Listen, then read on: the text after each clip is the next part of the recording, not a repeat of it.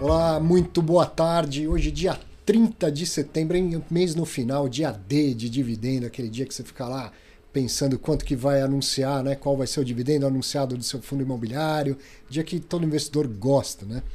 E você deve investir em fundo de shopping, acredito eu, deve ter no seu portfólio fundo de shopping. Então hoje vai ter assim uma aula de shopping num nível que você não está habituado. Eu, inclusive, trouxe reforço para fazer essa entrevista comigo aqui. Ó.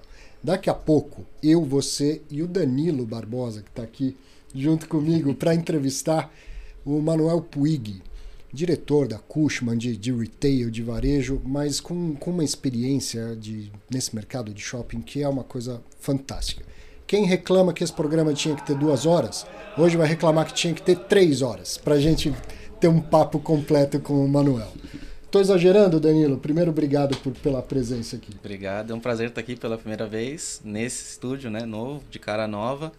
E vou tentar reforçar um pouquinho você aqui para entrevistar o grande mestre aqui de varejo. Uma das pessoas que eu acho que no Brasil mais entende de varejo, na minha opinião.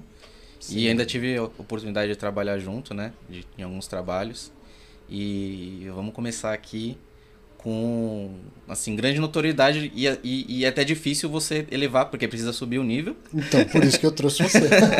Porque é muita experiência e muita bagagem nesse segmento, né, Manuel? Manuel, muito obrigado pela presença. Eu sei que você vai falar, não, vocês estão exagerando, não estamos. Já me tirou as palavras da boca, Arthur. Não, obrigadíssimo. Já é a segunda vez que o Arthur me entrevista em casas diferentes. É. E para mim é um prazer estar sempre consigo, enfim, repassando o nosso setor e tentando também ter um ângulo de visão que agregue. Mas deixe-me dizer-lhe que não criei essas expectativas tão altas e agora fico envergonhado. Mas muito obrigado e também queria dizer que é um prazer também ter a Danilo aqui, que trabalhamos juntos vários anos e sempre se destacou e tem feito um percurso profissional muito bom, e ao qual lhe desejo imenso sucesso agora nesta nova fase aqui com você nos fundos de investimento imobiliário, no Clube de FIIs. Sensacional, pupilo do Manuel Puig. Manuel, quantos anos de varejo e de shopping? Este ano são 26 anos. 26 anos. Que comecei a trabalhar em shopping center e... Quando comecei, enfim, não, como tudo na vida, não se tem ideia de um setor tão diversificado e tão dinâmico. Mas acaba sendo um setor que, quando mergulha nele, dá muitos alicientes. E depois nunca mais quer sair. Tem sido o meu caso. Eu, enfim, a mim pediram-me, durante um período de tempo, 7 anos, para gerir a empresa que eu estava anteriormente, da Cushman, como um todo, para ser o CEO. E eu tinha uma tendência enorme para promover negócio de retail em vez de os outros, porque acaba tendo muita satisfação o fato de não ser apenas imobiliário, sino mexer com as pessoas, com os hábitos de consumo e com a vida que cada empreendimento adquire, né? Porque são seres vivos, né? Eu digo que os shoppings são como um chassi e um motor, e dependendo da localização, dependendo da população que vai ter como público, dependendo da oferta e da concorrência, você adapta o chassi e o motor para que seja viável, né? E é muito emocionante predizer comportamentos e performance de um projeto antes de ser inaugurado e ter a sorte de poder acompanhá-lo ao longo do processo de incorporação. E, sobretudo, depois ver a reação desse público que você estava imaginando, com pesquisas mercadológicas, ou visitando, fazendo trabalhos de campo, de terreno, que o Danilo fez muitos nesse sentido, ver na realidade como é que acaba sendo e sempre te surpreende. E como são ciclos relativamente curtos em relação à vida de uma pessoa, o ciclo de um shopping desde que se pensa até que inaugura, se não houver muita dificuldade de licenciamento, são 5 anos aproximadamente, entre que se planeja, se licencia, se constrói e se inaugura. Então permite, numa dilatada carreira, começar a ter, enfim, a oportunidade de acompanhar muitos deles. Não há que esperar muito tempo até eles começarem a funcionar. Isso é o que a mim me apaixona. Que Sim. Eu acho que é o único setor do imobiliário onde você, para ter o retorno do seu investimento, não apenas tem que ocupar o espaço, como tem que proporcionar negócio a quem ocupa esse espaço. A diferença de, enfim, de um prédio de escritórios que você constrói e ocupa, mas não tem que estar dando negócio a quem está ocupando as lajes ou a sala, não é? E em residencial igual, não é? Ou em logística igual. Então aqui temos uma outra vertente que mexe muito com a dinâmica de consumo, com os hábitos das pessoas, e isso é que o torna um pouco mais especial. Nem 5 minutos de conversa já tem uma ou duas lições, né? Shopping center é imobiliário mais pessoas, e para o shopping ganhar dinheiro, o lojista precisa ganhar dinheiro, né? Exatamente. Fala um pouco mais dessa experiência. Quantos shoppings você planejou, ajudou a inaugurar, acompanhou entre Brasil e Europa? Concretizados 44 agora. 44. Sim. Tive muito mais oportunidade de fazê-lo em Europa, porque tive 14 anos consecutivos numa mesma organização, e isso te ajuda a ter o track record e também todos os pipelines serem concretizados, né? Aqui no Brasil temos diversificado mais a atuação e não tenho estado tanto no lado do incorporador para acompanhá-lo desde que pensa no shopping até que inaugura. Mas pronto, posso dar até uma novidade aqui, que se assinou o contrato esta semana. Entregaram-me um bebezinho nas mãos, um novo shopping em Osasco, mas no Golf de São Francisco, que até participamos juntos na pesquisa mercadológica, e é emocionante porque você vê em Osasco uma concentração de oferta gigantesca. Você tem na Avenida dos Autonomistas o que seria um power center, porque é a união de vários shoppings e de lojas de grande dimensão, relativamente próximas umas das outras, que criam uma área de influência suprarregional, né? E as pessoas pensariam, mas não há oferta suficiente em Osasco como para alguém querer investir num novo shopping, pensaria, não é? E quando entende a realidade da área onde se vai construir o shopping, vê o nível da população que lá existe, está nas portas do que é o limite da cidade de São Paulo com a cidade de Osasco, e é uma região muito qualificada. Eu diria que é tipo Alto de Pinheiros ou Pinheiros, assim, com boas avenidas, com manchas arbóreas, com campo de golfe, com casas bonitas, sabes? E pessoas com poder de compra. Essas pessoas não se identificam, na sua maioria, com a oferta que existe na Avenida dos Autonomistas. Entendi. Não quero tirar importância a nenhum dos empreendimentos que lá estão, porque são todos importantes, mas o público é seletivo, e as pessoas quando consomem também querem sentir-se bem no ambiente que os rodeiam, e se identificam com outro tipo de situações. O nível de outros consumidores é a arquitetura mais cuidada, ou o tipo de oferta quando é mais selecionada. E aqui em Osasco, Reserva do Golf Shopping, o nome do projeto da empresa Eco Group, que é uma incorporadora já com mais de 20 anos de atuação, que tem desenvolvido bastante imobiliário naquela região. Você vê que há um público reprimido naquela região que pula as marginais para fazerem compras no Shopping Vila Lobos, no Shopping Eldorado, até no Shopping Morumbi, porque não se sentem identificados com a oferta que tem na proximidade. E então o que pretendemos agora é criar lá um shopping à medida desse público. Não é concorrer com a grande oferta ou com a oferta mais popular, mas é criar uma oferta mais qualificada, um shopping de bairro para a família, mas com uma qualificação de lojas que crie um atrativo e que fidelize a esse público que hoje em dia não se sente identificado com a oferta existente. Então, Manuel, assim, o que você acha, assim, o que é um shopping bom e o que é um shopping ruim? A gente estava até discutindo isso antes. É muito mais ligado à circunvizinhança dele e o poder de atração que ele tem, porque você tem, sei lá, um Catarina Fashion que está ali no meio do nada e tem uma força de atração gigantesca, já vai para quarta expansão, e você tem shoppings que estão em regiões metropolitanas que não vão tão bem. Então, vai com a relação com o mix. E num contexto mais global, assim, a gente tem 220 milhões de habitantes, quase 700 shoppings no Brasil. Você acha que ainda cabe mais shopping? Ou é uma oferta que já vem diminuindo muito já nos últimos anos, né? Você vê o gráfico de nova oferta caindo bastante. Então, Por que que nos últimos 5, 6 anos isso tem caído tanto? Tá, são duas perguntas em princípio. Não vou responder a primeira, que é uma pergunta, enfim, de livro branco, digamos, não? E cada um pode interpretá-lo. O que é um shopping bom, que é um shopping ruim? Cada um pode interpretá-lo de uma forma, não é? Shopping bom é o que performa bem, e shopping ruim é o que não performa. Essa é a primeira pergunta. Mas para performar bem, eu acho que aqui há duas equações que devem ser tidas em conta, que é a equação do investimento e, portanto, no varejo você tem uma máxima que é a massa crítica, portanto a área comercial, quanto maior for, supostamente gera maior poder de atração. Então shoppings de uma área maior, tipo Shopping Center Norte, 70.000 da BL, vai ter uma área de influência muito superior a shoppings mais pequeninos, tipo Shopping D, que está ali ao lado, que tem 30.000, por causa de ter uma maior oferta. Porque o consumidor, ele quer ir ao shopping e resolver tudo lá. Também.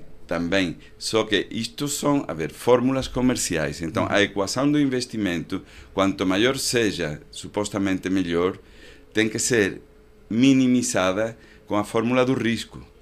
Porque, claro, eu, se faço muito, supostamente vou trazer mais público, mas isso num contexto que exista esse público e que você vai ir buscá-lo de outros empreendimentos existentes onde já estão fidelizados. Então, você tem que agregar situações novas. Mas não queria desviar-me.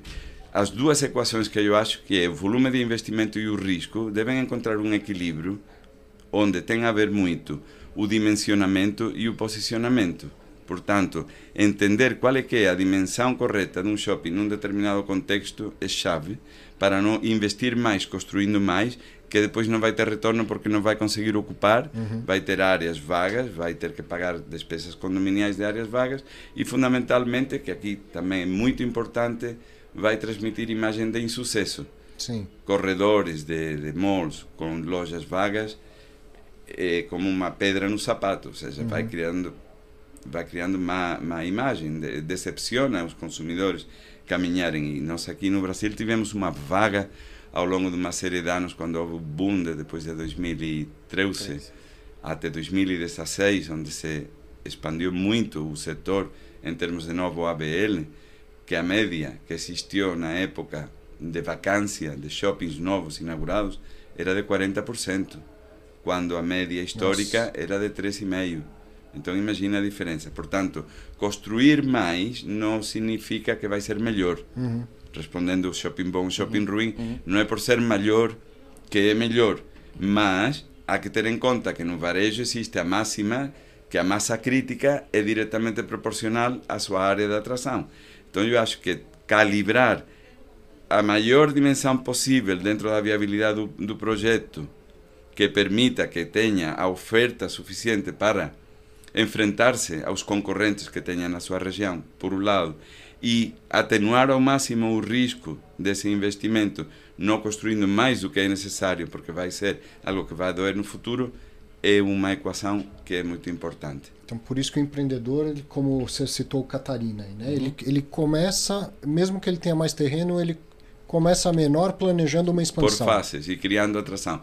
Só que o caso do Catarina é um caso completamente diferente, porque estamos falando do formato de Factory Outlet. E tem Factory Outlet Village, que é tipo Catarina, tem Factory Outlet Store.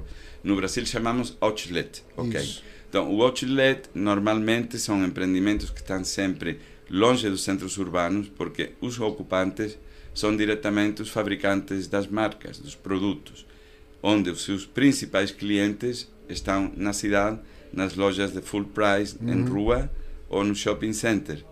E como a condição essencial de um outlet é praticar desconto todo ano de 30%, 70%, 80% e de reunir marcas atrativas e aspiracionais que, quando se reúnem entre elas, geram essa capacidade de atração a distâncias mais longes.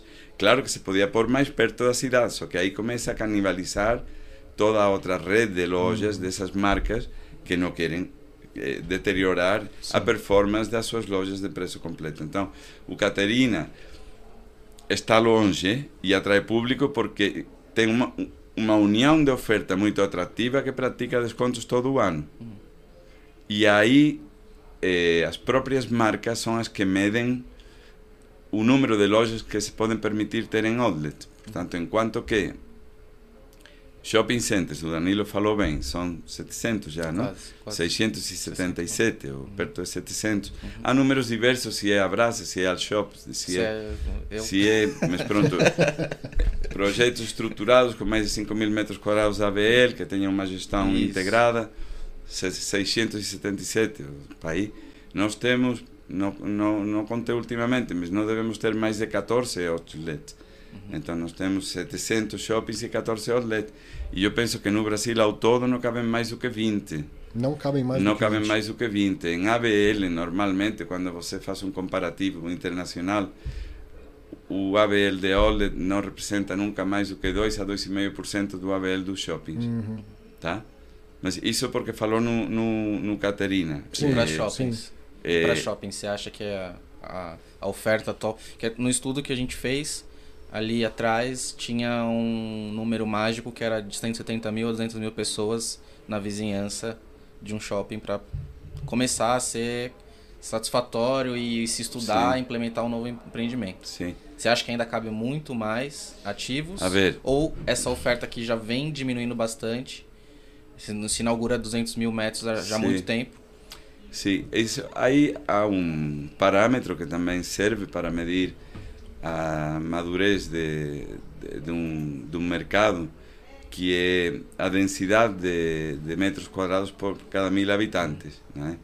E nós temos um número que é astronômico, que é Estados Unidos, que tem mais de 2.000 metros quadrados por cada 1.000 habitantes. Canadá também tem perto de 1.000 por cada 1.000 habitantes. É muito, é excessivo, por isso podemos falar mais tarde o impacto que pensavam que os malls iam desaparecer porque começaram a fechar em Estados Unidos quando entrou o e-commerce, quando veio a pandemia, mas é porque está com um excesso enorme, tem muita gordura ali, e são os primeiros a impactar-se. Então, se você não tem as bases bem assentes para ter projetos viáveis, esses são os mais frágeis e em circunstâncias adversas vão sofrer. Mas a média europeia, por exemplo, que pode ser uma referência interessante, são 300 metros quadrados por cada 1.000 habitantes. Claro que aqui há que pôr também na balança qual é o poder de compra desses habitantes, não é? Mas pronto, se consideramos que um europeu tem um poder de compra pelo rendimento familiar 3 vezes superior na média nacional ao brasileiro, temos que multiplicar por 3 aqui a nossa densidade. E eu nos últimos números não tenho já com 2022, mas são números em torno a 75 metros quadrados por cada 1.000 habitantes, aproximadamente. Então, se multiplicássemos por 3, daria 225 metros quadrados por cada 1.000. E a média, já com o fator de compensação, de multiplicar por 3 para medir maçãs com maçãs. Então, entre 225 por cada 1.000 e 300, que é uma média que se considera do mercado maduro, vemos que ainda há um crescimento de 75 metros quadrados por cada 1.000 habitantes, dividido entre 3, para que fosse assim, de 20 e tal metros quadrados por cada 1.000 habitantes. Faça as contas, e eu acho que você muito bem, que tem feito um research excelente, e aproveito para parabenizá-lo. Identificou 540 e tantos mil metros quadrados de novo estoque para saírem entre 2023 e 2024, né? Isso, tem uma oferta que foi represada, né? E há sempre um pipeline represado, com certeza, e aí não estamos contabilizando expansões de shoppings existentes, estamos falando de Greenfield, de New Development. Perfeito. Pronto, mas ainda haverá espaço, aqui o que se trata é de qualificar esse espaço, porque quando já existe muita oferta... Arthur, os mercados sempre têm 4 momentos, não é? O momento que nasce é um mercado emergente. Quando esse mercado emergente começa a ter um ritmo de desenvolvimento, são os mercados em desenvolvimento, Emerging Development Market. E isso tem um percurso, um recorrido até que chega a um mercado maduro. Sim. Quando os mercados são maduros, você começa a ter que sofisticar para identificar nichos de mercado, porque já existe uma densidade, já existe uma oferta. Quero que você estava mais ou menos explicando sobre Osasco. Quer dizer, tem bons shoppings e tal, então vou ter que fazer um mais sofisticado. Algo que se complemente ou pensar um nicho em concreto, não é? Uhum. Depois do maduro, vem o saturado. Então, há cidades saturadas. No estado de São Paulo tem Sorocaba, tem Limeira. Em Minas Gerais tem em Uberlândia, que sofreram para caramba os shoppings, e ainda houve algum shopping que custou arrancar, e por aí fora, não é? Então, esses são mercados saturados. Depois você tem mercados maduros que, apesar de ter bastante oferta, ainda se podem identificar novas oportunidades de pontuais, de incorporação. Ou uma oferta específica. Exatamente, né? ou enfim, ou nichos que não estão sendo atendidos, não é? Bom, isto tudo era pela sua pergunta do que é um shopping bom e um shopping ruim. Mas basicamente é que esteja bem dimensionado, com um dimensionamento correto e bem posicionado para ir ao encontro do seu público, bem comercializado, para que tenha um tenant mix em função do posicionamento do shopping. Portanto, o tenant mix, que é o palavrão em inglês que nós poderíamos traduzir em fórmula comercial, que é analisar o total de oferta existente num empreendimento, classificada por setores de atuação, e aí você pode ir calibrando como um motor, apertando mais um parafuso ou menos, dando mais oferta de moda, ou dando menos oferta de serviços, ou dando mais oferta de lazer, dependendo da realidade envolvente. Então, bem dimensionado, bem posicionado, bem comercializado, portanto, que a empresa que tenha feito a comercialização consiga concretizar nas lojas desse futuro shopping aqueles varejistas que vão agregar no seu conjunto para permitir o posicionamento que se pretende do projeto e a performance que se pretende do projeto, e bem gerido, bem porque é o trabalho constante, né? Não é? De remanejamento de mix, porque é um organismo, né? Isso é um ser vivo que vai evoluindo e vai tendo diferentes impactos e que se tem que atualizar de tempo em tempo. Daí o segredo de shopping centers serem proprietários um único, ou pelo menos se tem vários proprietários, que tenham uma única gestão integrada. Porque os shoppings que são de multipropriedade, há casos excepcionais que ainda funcionam como bem, mas são os menos. Tipo, o shopping Ibirapuera nasceu como multipropriedade. Ainda Iguatemi, naquela fase, ainda vendeu algumas lojas para varejistas, para C&A, para não sei quanto, não sei quem nessa época. Mas eu me refiro, quando há muitos donos querendo decidir cada um uma coisa e não se consegue ter uma gestão integrada e unificada, aí também tem problemas.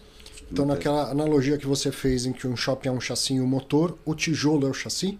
Né? O prédio é o chassi e o mix de lojistas é o motor. Exatamente, sim. Para mim, o chassi está dentro do tijolo. Para mim, o tijolo é a carroceria do carro, e o chassi é a estrutura que o segura, não é?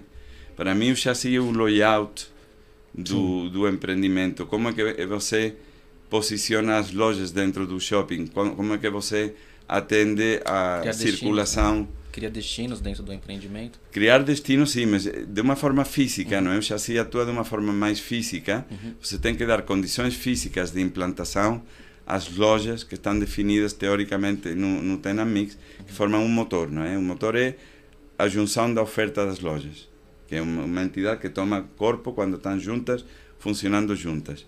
Essa é uma parte que é como um coração também, e é um ser vivo. E dependendo, se você corta 3 âncoras de um projeto que funcionou super bem, mas imagina que tenha 12.000 metros quadrados ABL de moda, com 3 âncoras de moda que perfazem 6.000 e tem 6.000 entre satélites e SMUs, e de repente corta 2 âncoras de moda e fica com 2.000 de moda âncora e 6.000 de satélites. Mudou totalmente. Dependendo do que houver por ali, pode mudar tudo.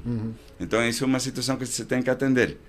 E isso não é tijolo, isso é acertar bem a oferta. E o chassi, para mim, é a adequação, é o posicionamento. O chassi é o posicionamento porque, o chassi de um Porsche está feito para muita velocidade, em superfícies muito lisas, com jantes de perfil baixo e speed, velocidade, não é? Esse é o chassi de um Porsche. Sim. O chassi de um Hummer, de um todo-terreno, que é potente, é para subir dunas, para meter-se, enfim, no meio do campo, não sei o quê, é mais alto e tal. e cada um tem um motor. Então, se você mete um motor de um chassi potente de pouca velocidade num chassi de carro de grande velocidade e de liso, não vai funcionar. Não vai funcionar. E vice-versa, também não. Então, no shopping você tem que adequar essas duas partes. E a parte arquitetônica e do tijolo é quase que no final, porque quando se planeja um shopping nunca podemos começar por ter uma planta. A planta da arquitetura, quando algum cliente meu ao longo dos anos me disse, olha que shopping tenho aqui, e ainda não sabia o que ali dava, digo, você perdeu tempo, gastou dinheiro e não sabemos se essa é a planta ou não. Claro que em cada lugar tem condicionantes de zoneamento, condicionantes urbanísticas, o terreno pode ser grande e pode ser mais horizontal o projeto, o terreno é mais pequenino e aí tem que verticalizar. Isso são condicionantes que existem, mas o que é depois o projeto em si da arquitetura só deve vir depois de ter um motor definido. Que motor é que aqui funciona? Qual é a conformação do motor que aqui funciona?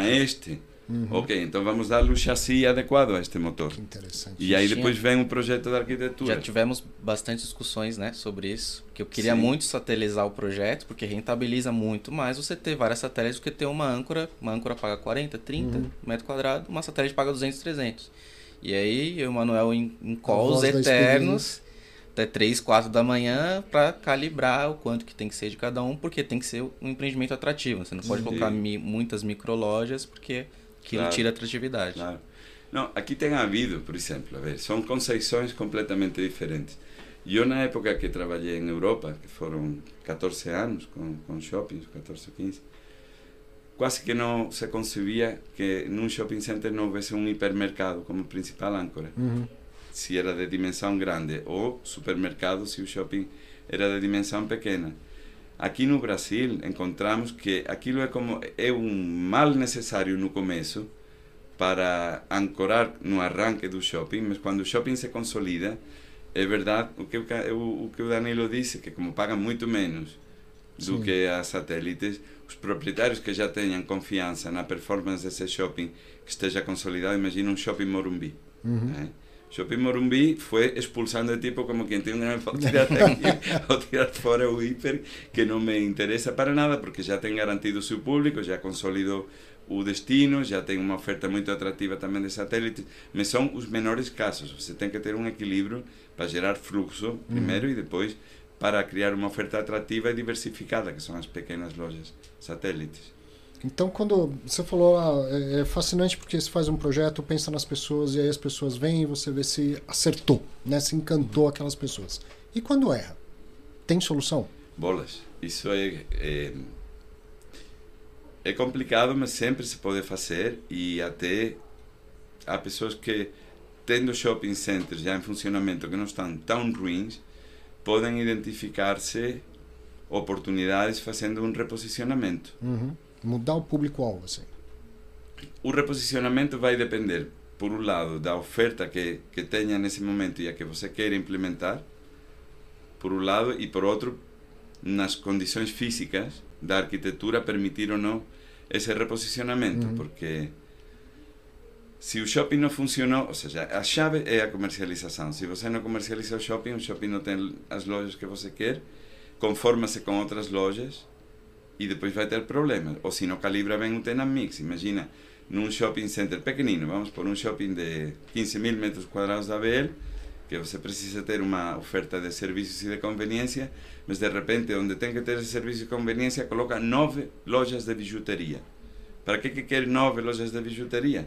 Se calhar com 2 ou 3, chega. Eu não vou te contar por que tem essas novelas. Mas não é por nada, é porque paga muito bem, são satélites, e o proprietário, se não está bem assessorado, se não está bem aconselhado, ele vai pensar, sim, este paga 300 reais por metro quadrado, venha ele. E isso é um tiro no pé, porque está quebrando o equilíbrio dessa fórmula comercial que vai ter problemas a médio e longo prazo. Entende? Olha que interessante, né? Quantas vezes eu já te falei, o Danilo falou, todo mundo falou, você vai escolher sua carteira de fundo imobiliário, você não vai escolher pelo dividend yield. Não adianta você escolher só os que rendem mais e tal. Olha o que o Manuel Puig está falando dentro do mix de um shopping. Não adianta o dono do shopping falar, ah, só vou colocar o lojista que vai me pagar mais aluguel, que né, ele vai, vai concentrar muito ali e não vai ter no final um bom resultado. Exato, é isso. É. E o shopping excelente? Aquele shopping que às vezes você olha e nem consegue entender de tanta gente que transborda lá e quer estar lá e o lojista está brigando para entrar lá. Qual que é a fórmula disso? Olha, normalmente são aqueles que chegam primeiro, que têm a oportunidade de, fazendo bem as coisas, consolidar-se e criar, enfim, uma fidelização no público.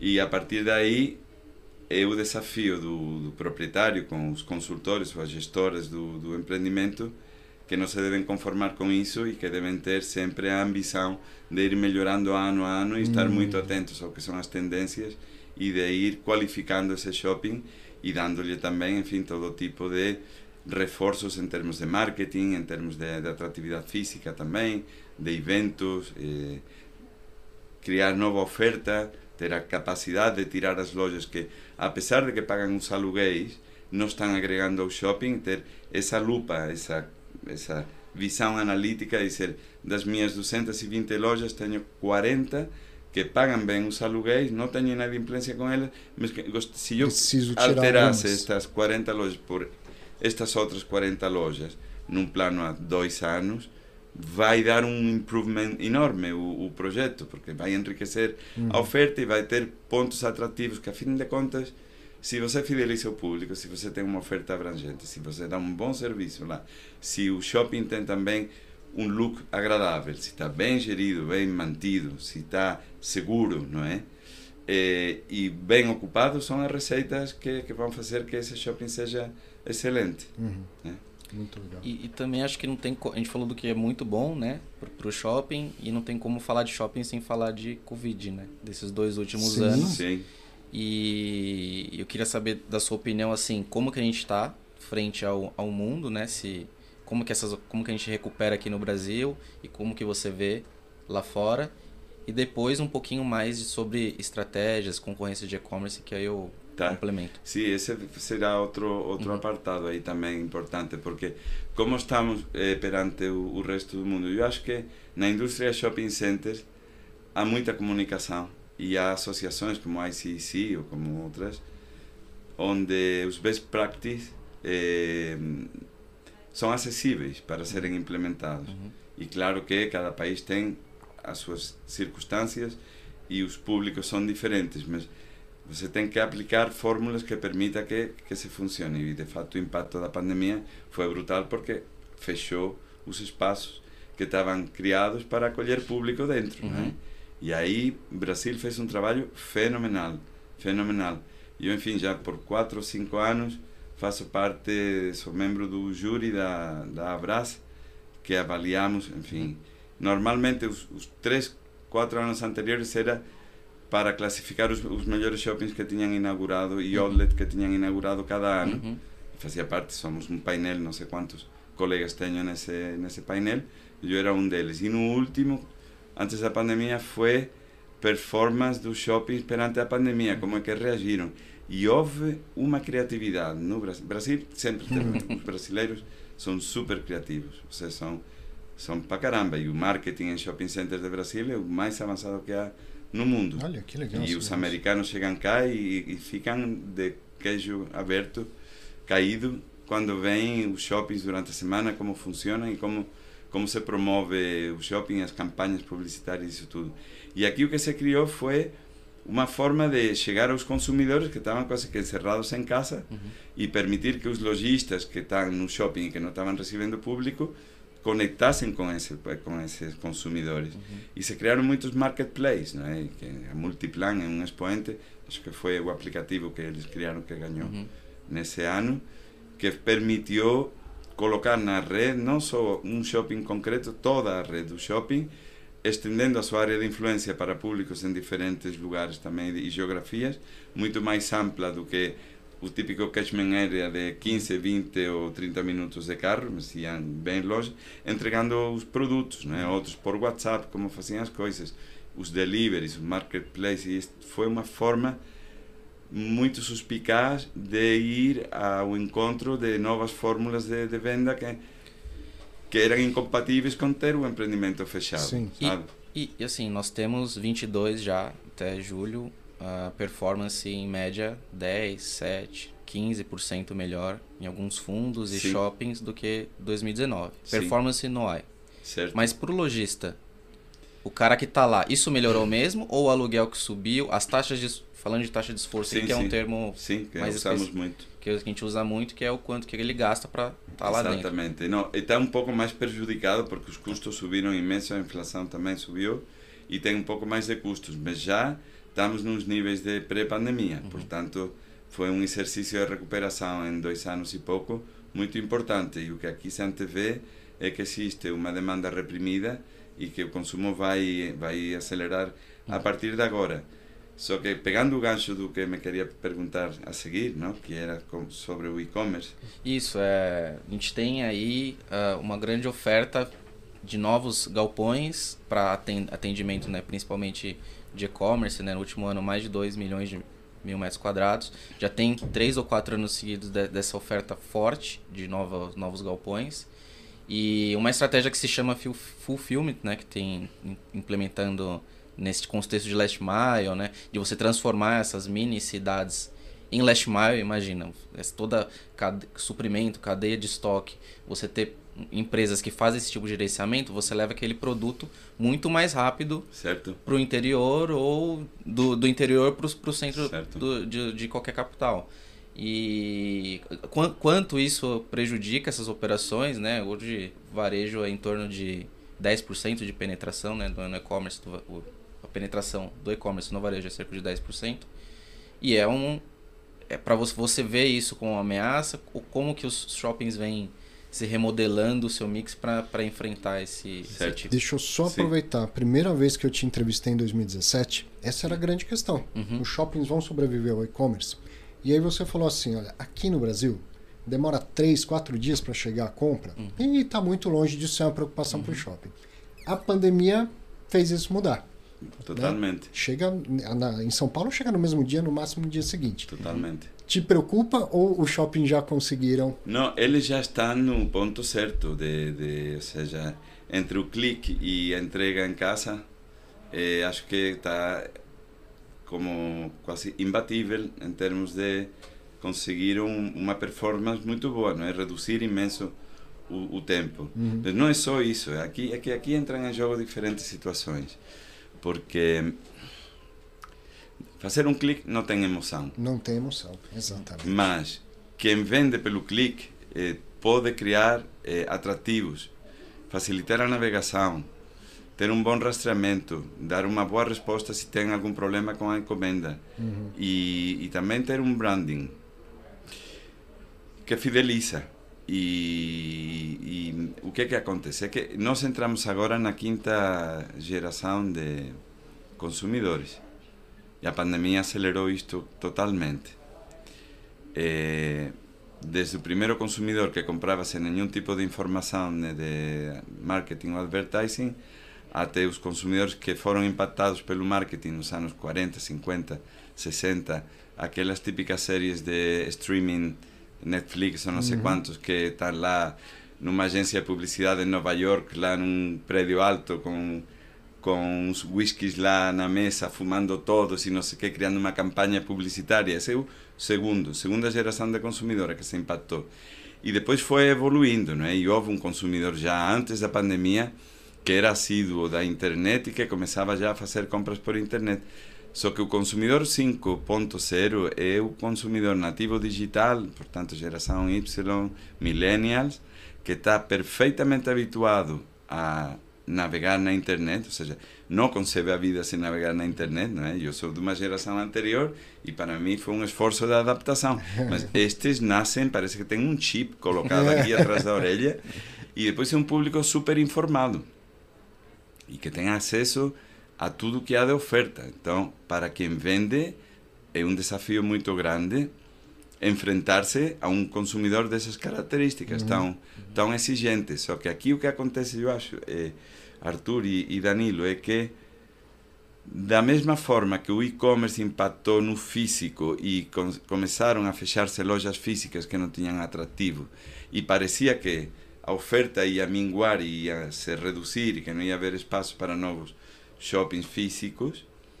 Nesse mesmo tempo, surgiram os nativos digitais e marcas que só estavam na nuvem, que só vendem por e-commerce, que enxergaram a necessidade de descer ao mundo físico e de aparecer também nos malls. E então se criou aqui o que chamam o FIGital, não é? PHY digital, né? O FIGital. Físico e digital integrado. O físico integrado. E digital integrado. E aí o consumidor 5.0 navega perfeitamente nos dois mundos. Ele está super informado desde casa do que é que há de oferta, mas gosta de ir ao shopping para palpar, para sentir, para tocar, para ter um brand awareness. Lojas já muito para a frente, com muita tecnologia, com aqueles espelhos que te trazem o que te estás experimentando, realidade aumentada, etc, etc, com facilidades de pagamento e tal, mas de repente o cara sentiu ali qualquer coisa e não compra, ou gostou, mas não vai comprar nesse momento e compra de novo desde casa, mas aí manda entregá-lo no shopping porque combinou um café com os amigos, vai ir ao cinema na sexta-feira. Então ele teve, antes de adquirir esse bem, interações no mundo físico e digital integradas. Então eu acho que agora não se trata de ou um ou outro, ou que um vai derrubar ao outro. Eu acho que o físico vai permanecer sempre, porque os humanos temos a necessidade do contato e de sentir e de estar, e somos pessoas sociáveis e gostamos de ir aos centros de encontro, não é? Os shopping centers já estão perdendo a característica principal de centros de compra para ser centros de convivência e outro tipo de situações, de eventos. Na sua visão, o que mais mudou na última década e pós-Covid, no mix, falando mais especificamente do mix geral de um shopping center, é oferecer mais conveniência e serviços em termos de segmento e alimentação do que só uma loja âncora, uma loja pontual que a pessoa vai lá, que ela encontra o mesmo produto na internet, ela está olhando o produto e pesquisando no celular quanto que está custando na loja concorrente. Sim. É isso. Ou está sendo chamado, que são também outras aplicações do mundo digital, que detectam a sua presença próximo daquela loja e você em real time, é incitado a ir lá, que tem uma promoção, que tem uma oferta. Não. Mas eu acho, Danilo, que o que mais mudou em termos, se olharmos para shopping center como um todo, é que no novo tenant mix, você encontra lojas que antigamente não existiam, que só começaram na nuvem, que são nativas digitais, que hoje fazem parte da oferta física. E que, por outro lado, os shoppings já não são mais um lugar onde você vai comprar e o que valoriza é a quantidade ou a variedade de oferta. Você valoriza muito a experiência. E para ter uma boa experiência é necessário ter bons espaços comuns. E antigamente havia uma proporção que era do 100%, sem contar parking, do 100% da área bruta de construção, 80% é o ABL. E a proporção de ABL versus área comum, normalmente num shopping bom, era 70-30. Por aí, podia ser 75-25. Do total da área do shopping, destinar 75% à área produtiva, que gera aluguel, e 25% a zonas comuns e zonas técnicas. E com esta nova circunstância de serem centros de convivência, de proporcionarem ou terem que proporcionar experiências aos consumidores, e essas experiências estão no mall, com eventos, no mall com arquitetura sofisticada, no mall com um atendimento e com um serviço outstanding, está a aumentar a proporção de zona comum em relação à zona privativa. Zona comum versus ABL. Não são para ir ao encontro. E olha, há um caso que enfim, eu penso que posso falar de empresas, claro, não é? Que para mim são dos melhores profissionais neste setor, que é a Multiplan. O último, ia chamar shopping, o último empreendimento que eles inauguraram em Jacarepaguá, no Rio de Janeiro, já tiraram a palavra shopping do nome, Parque Jacarepaguá. Olha que interessante. E eles, a partir daí, querem dar uma mensagem ao consumidor de que aquilo é mais do que um shopping. E é tanto mais do que um shopping que vão tirar a palavra, tiraram a palavra shopping, tiraram a palavra parque, e de fato tiveram uma preocupação enorme com a arquitetura, com zonas comuns, e enfim, demoraram para inaugurar, porque também pegaram toda a época de pandemia. mas o resultado é um shopping de última geração no Brasil, esse Parque Jacarepaguá. E como que fica a rentabilidade desses novos ativos? Porque você, Danilo, tem mais zona aí comum. É, ou queres rentabilidade ou não, porque se queres tudo e não performa, aí está a coisa. Não, mas eu acho que há incrementos substanciais também das cifras de venda que podem compensar via, enfim, aluguel variável ou pagar até valores por metro quadrado superiores àqueles valores que se pagavam num shopping básico e tradicional, né? E exploração de novos segmentos dentro do shopping. Exatamente, né? E aí você tem menos lojas e se o lojista quer estar lá, ele entende que ele vai ter que pagar mais aluguel, né? Afinal, e o papel do gestor do shopping é fazer aquilo ser um formigueiro de gente. Claro, né? Porque se o lojista quer estar num lugar que verdadeiramente tenha segurança que vai vender, né? Melhor pagar um pouco mais, estar num lugar com tráfego de pessoas e com boas vendas do que pagar menos e estar às aranhas. Penso que é um pouco básico isto que estou a dizer, mas acaba sendo assim. Manuel, eu acredito que você acompanha o mercado de fundos imobiliários, deve até investir em alguns fundos imobiliários, creio eu, não precisa citar nenhum, mas a gente vê operações, fundo imobiliário, mercado de shopping de fundo imobiliário. Se quiser até mostrar minha tela, o Alexandre, por favor. Se eu ver aqui no Clube FII, ó, vou buscar listagem de fundos imobiliários, vou pegar os de shopping. Só para a gente ter uma ideia do tamanho dessa indústria. Ó. É tipo 7% do total, né? Pagar menos só que é muito pulverizado, né? São 21, assim. Manuel, eu acredito que 33 fundos imobiliários apareceram na tabela aqui do Clube FII. É que tem monoativo, que tem mesmo participação. Não precisa citar nenhum. Mas a gente vê operações, fundo imobiliário, mercado de shopping. Tem alguns shoppings que estão na carteira de vários fundos, né? Alexandre, por favor. Enfim, é uma parte bastante relevante da indústria de fundos imobiliários, o shopping center. Então, queria saber duas coisas. O contrário é verdadeiro? Pode trazer de volta, Alexandre. Obrigado. O contrário é verdadeiro? Fundo imobiliário já é representativo e importante para a indústria de shopping. Sim, que é. E quando a gente vê uma transação, então o fundo tal comprou o shopping tal da BR Malls, da Multiplan e tal, aí sempre vem aquele comentário, comprou o pior shopping, se eles venderam é porque o shopping é ruim e tal. Queria entender o seguinte, eu posso comprar um shopping da carteira de um bom operador e falar, aqui tem oportunidade, porque ele ainda não está... Se ele só não está preparado para esse 5.0, eu tenho como adequar uma planta e falar, comprar um shopping que está com uma performance mediana, mas com algumas intervenções aqui eu vou melhorar a performance do shopping.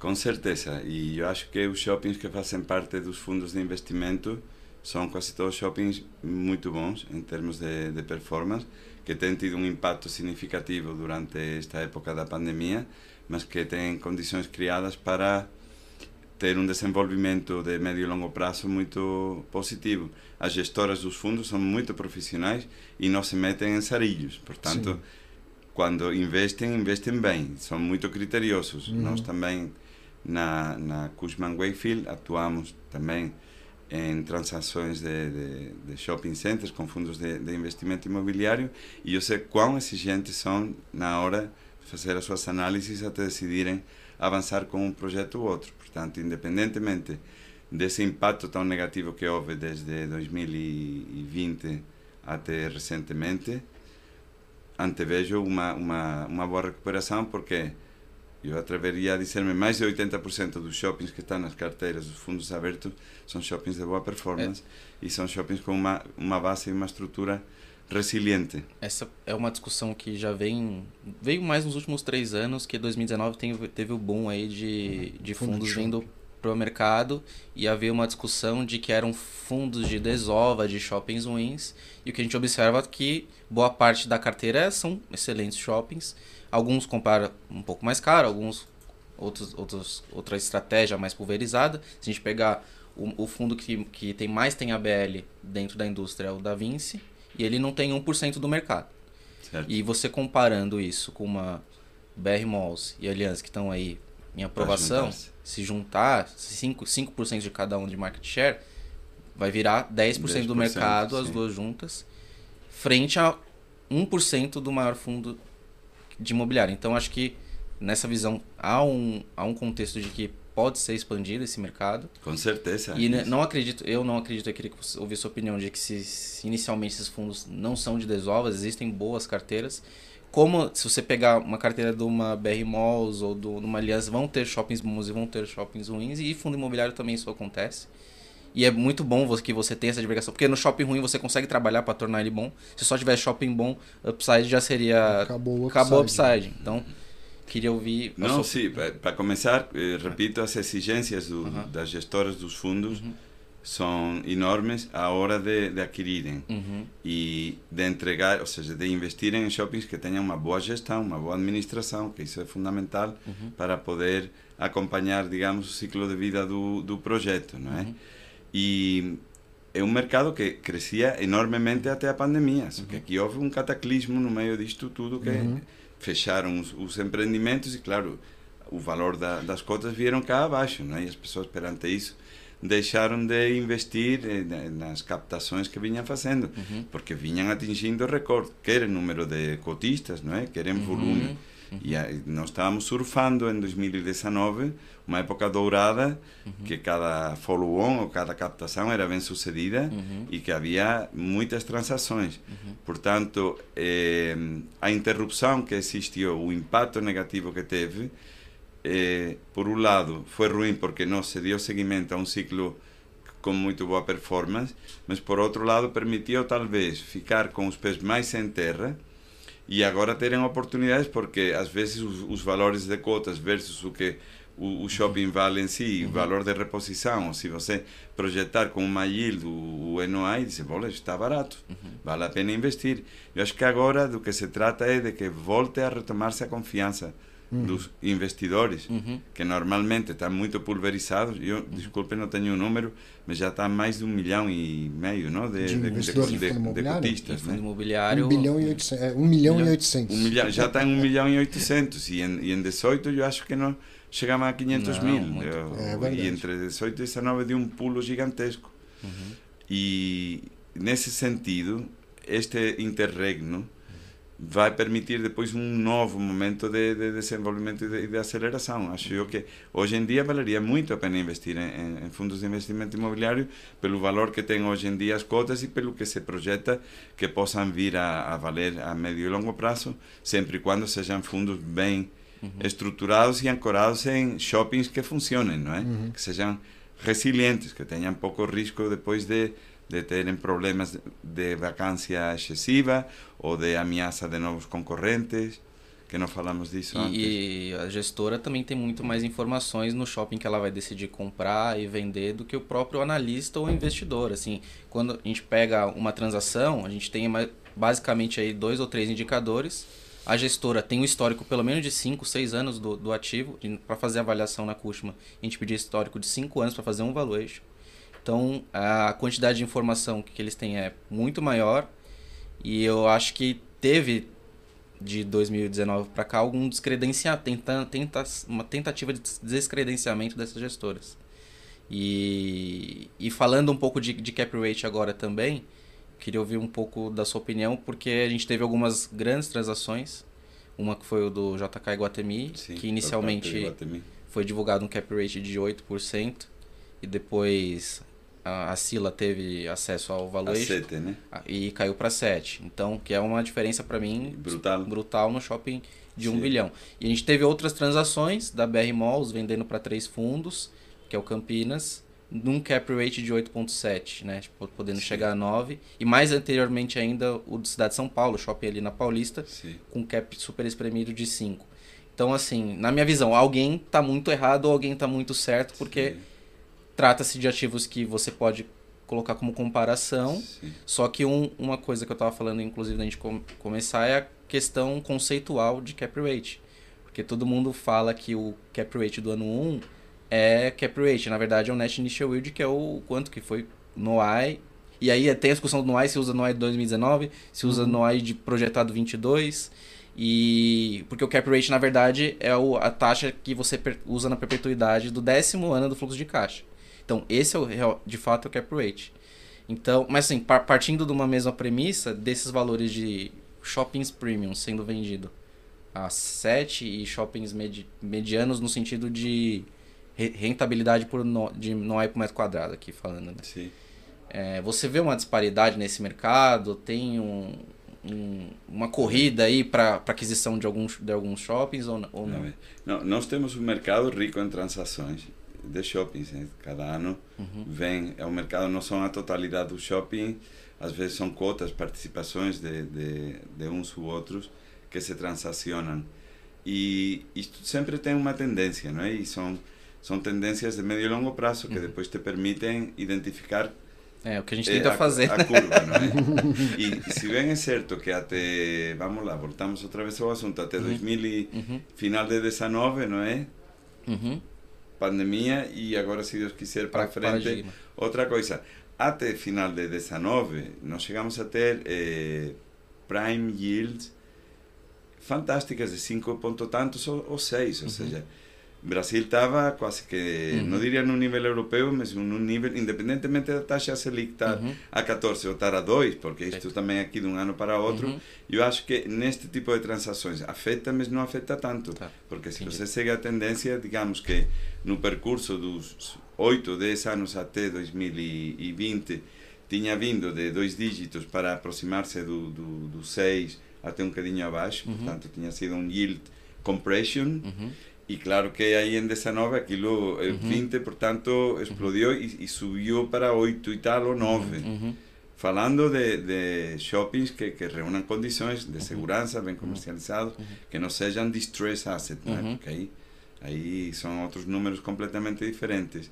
e aí sim que há uma disparidade, às vezes é ativo por ativo que se consegue um yield ou se consegue outro, mas digamos que tínhamos vindo de uma tendência de, ao longo de uma série de 10 anos, chegar perto dos 6 para subir agora aos 8,5, digamos, ou 8, não é? De média, com shoppings prime sendo transacionados a 7 e com shoppings bons médios sendo transacionados a 9 ou 9,5, aí no meio é que está o 8. Eu acho que essa tendência se deverá consolidar durante um par de anos e não vai ter muita flutuação, e se tudo corre bem, independentemente também da Selic vir também acompanhar uma queda, voltaremos depois a médio prazo de novo a essa curva perto dos 6, 6,5, acho eu. Ou seja, vinhamos assim, houve uma subida, se vai manter estável aqui um tempo, acho eu, que depois vai ter uma tendência suave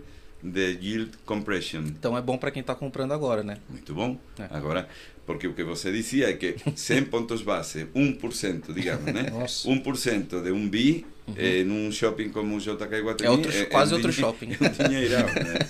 É verdade.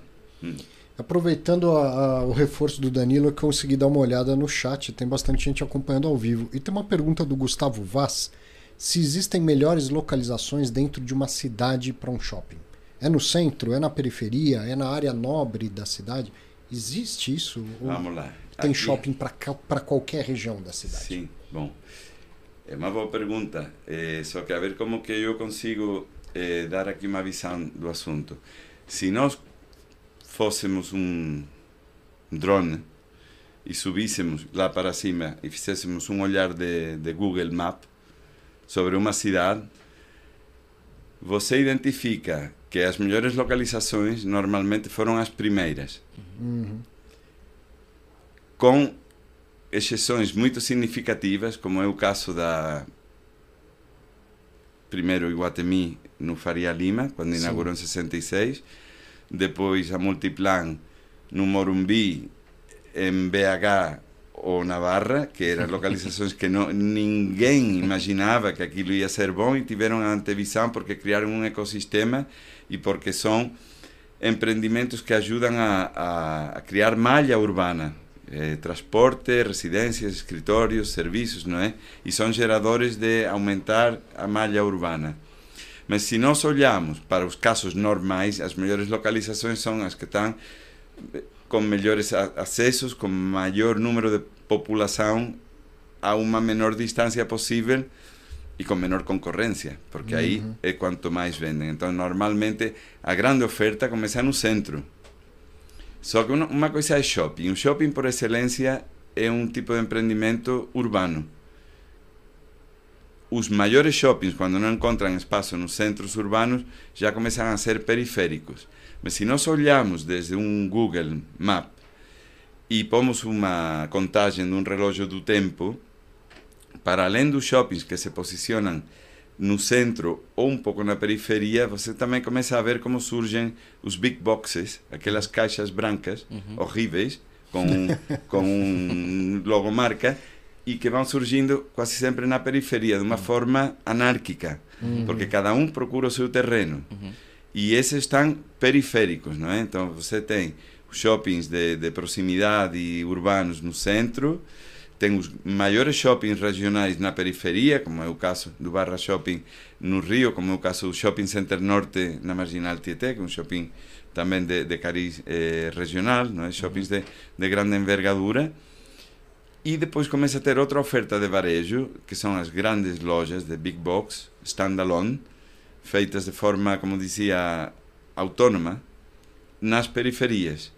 E depois, e é típica implantação de lojas de grande dimensão. Então aí vem um formato que eu estou com muita vontade de concretizar aqui no Brasil, que são os power centers, porque não é nem mais nem menos do que pegar um bom terreno com a dimensão necessária para criar um conjunto de lojas big boxes, mas não um convito assim posto, não, um bom projeto de arquitetura que reúna as condições para que esses varejistas de grande dimensão operem dentro. Então já não é uma caixa operada por um varejista X e outra caixa por um varejista Y.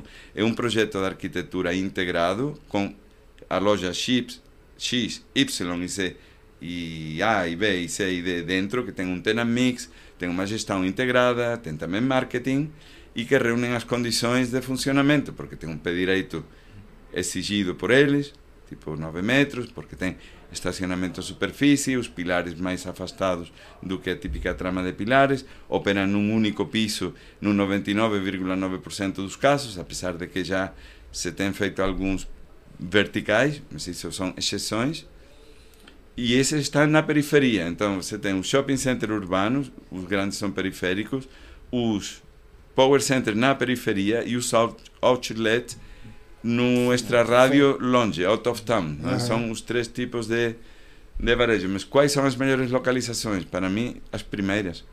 Quando não há concorrência, você escolhe e coloca a cesta onde estão os ovos. Às vezes há quem arrisca e põe a cesta lá longe e vai encher lá de ovos depois, não é? Em geral, o público residencial é mais importante para o shopping? Colocar ele numa região adensada.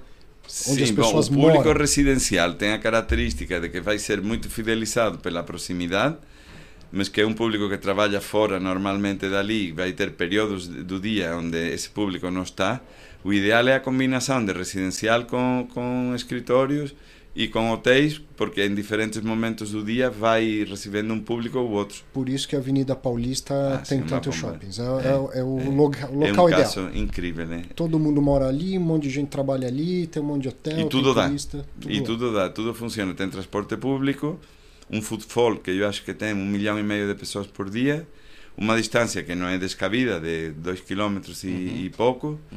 E um formigueiro, não é? Aquilo é para mim a Paulista é um formigueiro gigante mesmo, é verdade. E né, shoppings inauguram lá, o Cidade de São Paulo é recente, depois ali próximo. E há novos projetos. Tem novos projetos, exatamente. É. O que eu estou com muita vontade de ver quando inaugure é o Cidade Matarazzo, porque também conheço, enfim, os empreendedores e sei que estão fazendo um trabalho muito bom de pesquisa, de análise, para trazer uma coisa completamente nova, uma realidade completamente nova em termos de varejo, sabe? O Pacaembu também seria algo... Pacaembu também, só que em Pacaembu estão decidindo, enfim, nós estivemos envolvidos no Pacaembu, mas é um mix-use e dependendo agora de um grande ocupante, talvez vai ficar pouca oferta de varejo, mas se fosse só varejo também seria uma coisa completamente outstanding, de última geração também. Muita experiência. Já roubamos alguns minutos. Vai só a última pergunta, Danilo.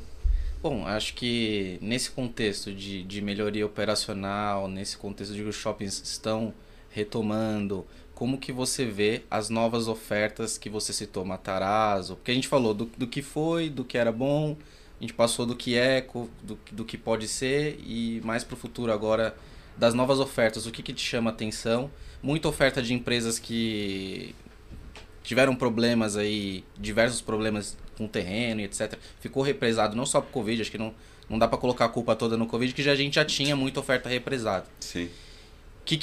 Quais tipos de empreendimentos te chamam a atenção para serem inaugurados aí nos próximos 2, 3 anos? Aí? Estes de última geração, pela novidade que vão trazer ao mercado e por serem sofisticados e por diferenciar-se fundamentalmente. E eu estou à espera também de novos formatos, portanto, de ainda desenvolverem power centers que não conhecemos eles, ou então com mix use também, está havendo também uma oferta importante de empreendimentos multiuso que também são muito atrativos. E eu acho, enfim, que o Brasil, que tem uma dimensão continental, ainda tem regiões que não estão suficientemente atendidas, com pouca oferta que poderá vir a ser preenchida também. O que devemos ter é condições de, enfim, taxas de juros no nível que está para incorporar é muito, muito difícil.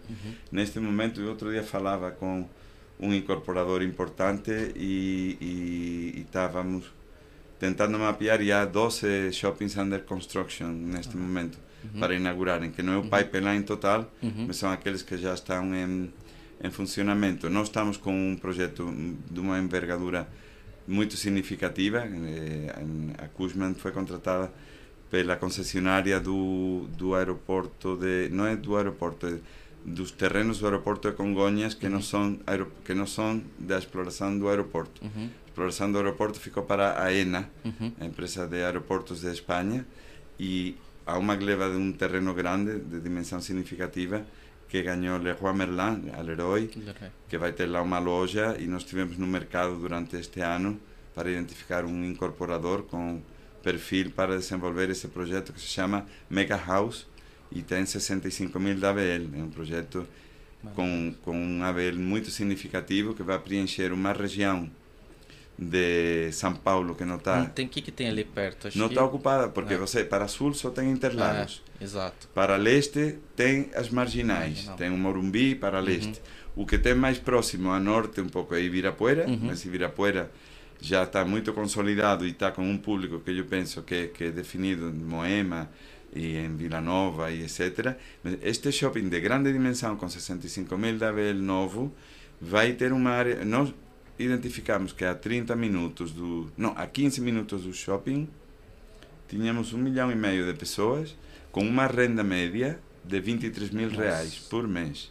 23 mil, portanto, tem espaço, é um projeto de uma vez. E já conseguimos quadrar o incorporador e um fundo que vai ser estruturado, e agora estamos no processo, enfim, completamente sigiloso, de dar forma a isso. Mas esse é um grande projeto relevante para São Paulo. E depois você tem também, na região norte da cidade, onde está o Shopping Center Norte, onde está o Complexo Anhembi, onde está o aeroporto do Campo de Marte, e ainda na Vila Leopoldina, também um terreno grande da Votorantim, um núcleo de desenvolvimento muito importante, que aí vai ser retail de todo tipo, porque, por exemplo, acho que posso falar da Cidade Center Norte, porque estive recentemente falando com eles. Eles têm o Shopping Center Norte com 64.000 da ABL, vão fazer uma ampliação de 6.000, vai ficar com 70.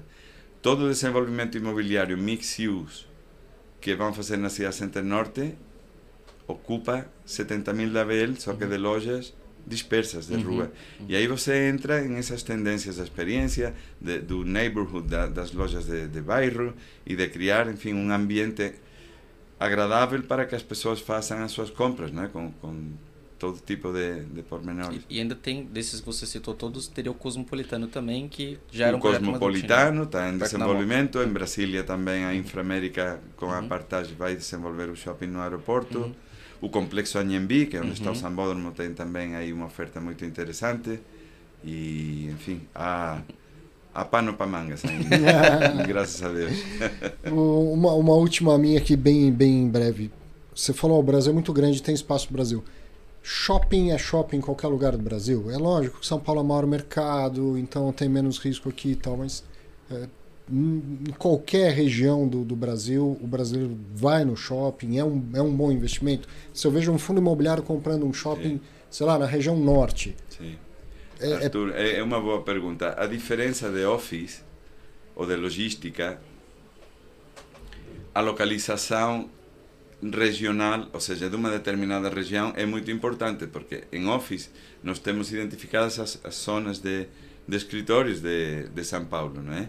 Na Paulista, nas Marginais, na Sucre e Sairá, uhum, está todo muito pontuado, muito demarcado, sim, não é? Então, office que esteja dentro dessa zona, primeiro que esteja em São Paulo, não é? Que já é 60% do país, sim, o mercado de office. Depois Rio será 20% e o resto do país outros 20%, ou não sei se é essa a proporção, mas uhum, São Paulo é significativamente maior. Portanto, investir em escritórios que não seja em São Paulo, ou como muito no Rio, ou como muito pouco em Brasília, se não está aí, esqueça, não é? Se quer investir, uhum, direitinho, não é? Em logística também, nos anéis, em função dos centros de distribuição XXL ou do last mile, que não, perguntou e não respondi, afinal não falamos daquela parte, escapou-me, desculpa.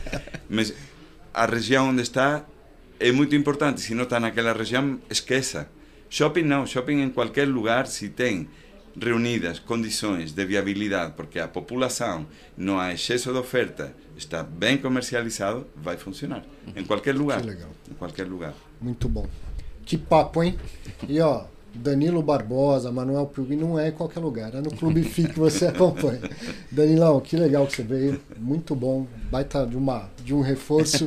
Manuel Puig, Arthur, que prazer. Um grande prazer também. Privilégio ter aqui. Privilégio meu estar aqui com vocês e desejo muito sucesso no Clube de FIIs, que sei que agora é um desafio novo que estão aqui, sim, recém começando vocês, não é? Estamos juntos, né? Eu, Danilo, Felipe Ribeiro, Felipe Guinle, além de Otuque e Rodrigo Cardoso. Muita coisa boa por vir. Antevejo muito sucesso aqui. Muito obrigado. Humano tão qualificado. Ele é bom de previsão também. É, né? Que bom. Muito bom.